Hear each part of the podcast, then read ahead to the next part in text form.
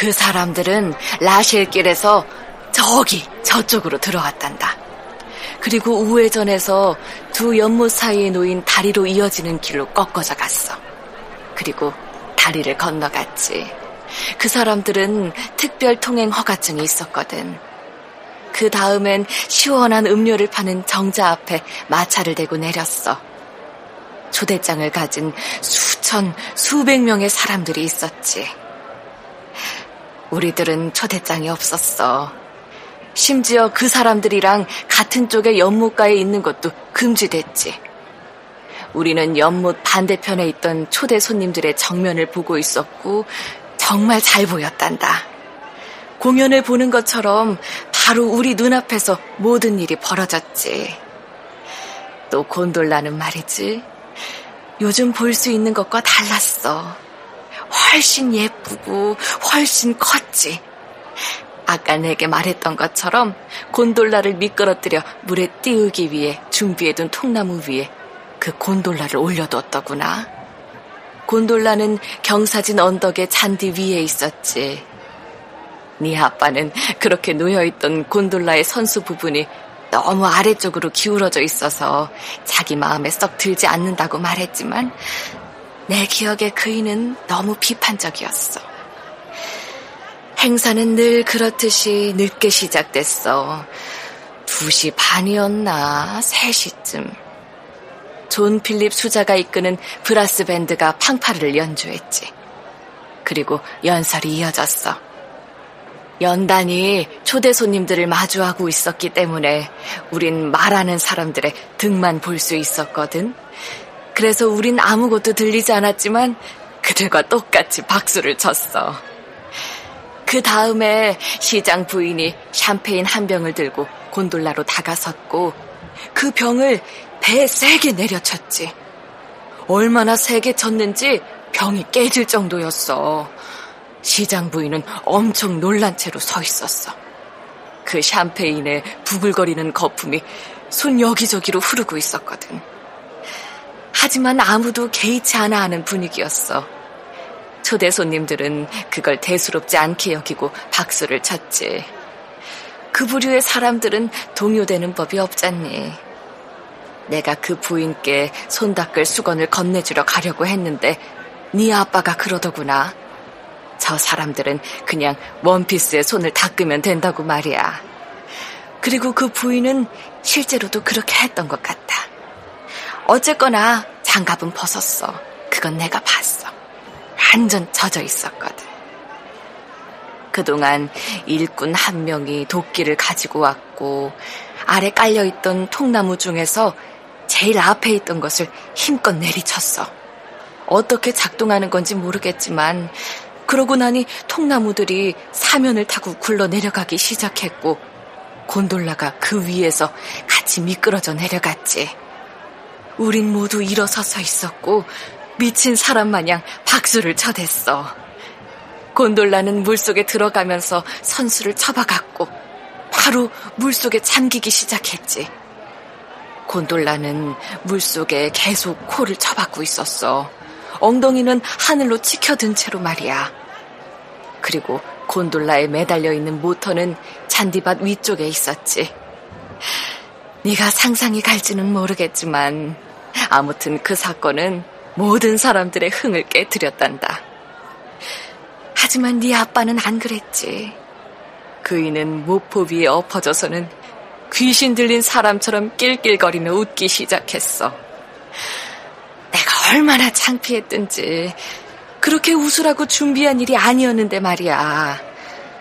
하지만 우리 주변에 있던 사람들도 네 아빠처럼 웃기 시작했고 시간이 좀 지나자 연못 반대편에 있었던 멋쟁이 초대 손님들만 빼놓고는 모두들 웃었어. 곤돌라를 타고 한 바퀴 돌 수 있는 무료 티켓을 가지고 있었던 그 사람들은 아주 풀이 죽어 있더구나.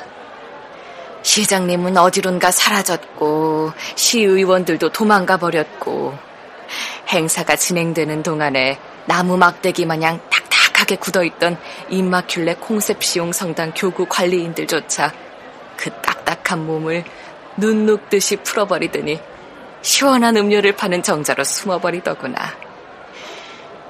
그리곤 갑자기 낡고 썩은 나무 마냥 그 곤돌라가 반으로 쩍하니 갈라지기 시작했어.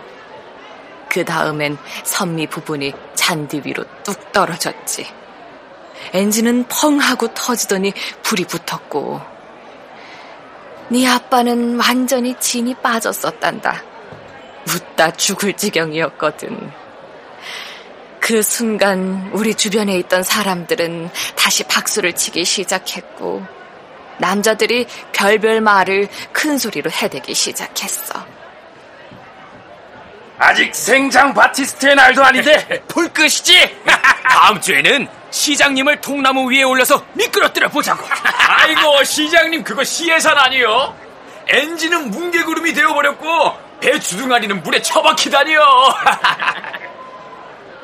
15분도 되지 않아 마차들이 사라졌고 부자들이 있던 쪽은 텅 비더구나.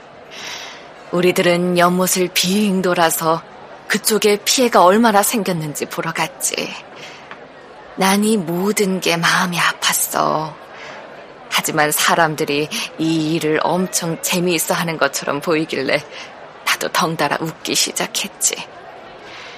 생악리에서 아코디언을 가져온 어떤 남자가 이 상황을 얼른 축제로 뒤바꿔 놨지. 어디선지 모르게 맥주가 배달됐고, 우린 생장 바티스트의 날을 한 달 먼저 축하했지. 빅토르는 걸음을 멈추고는 이야기를 했다. 그리고 나무에 몸을 기댔다. 하, 이 모든 이야기를 왜 오늘 갑자기 너한테 해주는 걸까 궁금할 거야. 그렇지? 에드와르가 미소 지었다. 제 짐작에는 바로 그날에 엄마가 절 가지게 되신 것 같은데요. 엄마가 좀 전에 그러셨잖아요. 어디서 그랬는지 보여주시겠다고요. 이리로 와봐. 빅토르는 에드와르의 손을 잡고 꽃망울이 벌써 터지기 시작한 덤블로 이끌고 갔다. 지금이랑 비슷한 저녁 식사 시간에 집에 돌아가면서 네 아빠가 나한테 이렇게 말하더구나. 빅토르, 애들이 선체로 자고 있어. 얘들을 잔디에 눕혀 재워야 할 것 같아. 그리고 우리도 좀 누워 있자고. 난 네 아빠가 뭘 하고 싶은지 알았어. 그러고는 말이야. 빅토르는 에드와르를 한참 쳐다봤다. 난 그걸 하는 걸 그다지 좋아하지 않았어. 하지만 아이 하나는 더 가지고 싶었고, 그래서 지금이 바로 그때라는 걸 알았지. 에드와르는 시선을 내리깔았다. 엄마가 섹스에 대해 이야기하는 걸 듣는 건 처음이었고 거북했다. 빅토르는 다시 덤불을 바라보면서 이야기를 계속했다. 저기에서 네 아빠가 나한테 물었어. 에이, 오늘 위험한 날이야? 난 아니라고 했어. 네 아빠는 아이를 더 이상 늘리고 싶어 하지 않았거든. 지금까지도 그이가 왜 그랬는지 몰라. 네 아빠가 이야기하더구나. 잘 됐네. 그리고 우린 널 가지게 됐지. 그게 네 아빠에 대한 추억으론 유일하게 좋은 거란다. 빅토르는 덤불 속으로 들어갔다. 원피스에 덤불에 나뭇가지가 걸렸지만 신경 쓰지 않았다. 빅토르는 몸을 약간 숙였다. 바로 여기야. 빅토르는 갑자기 몸을 돌려 아들을 바라봤다. 내 삶은 정말 심심하단다. 아무것도 할 게 없어. 난 내가 너무나 쓸모없다고 느낀다고. 에드워르는 엄마 쪽으로 달려가 엄마를 꼭 안아주었다. 나랑 같이 있어줘, 아가. 나에게 남은 건 너뿐이구나.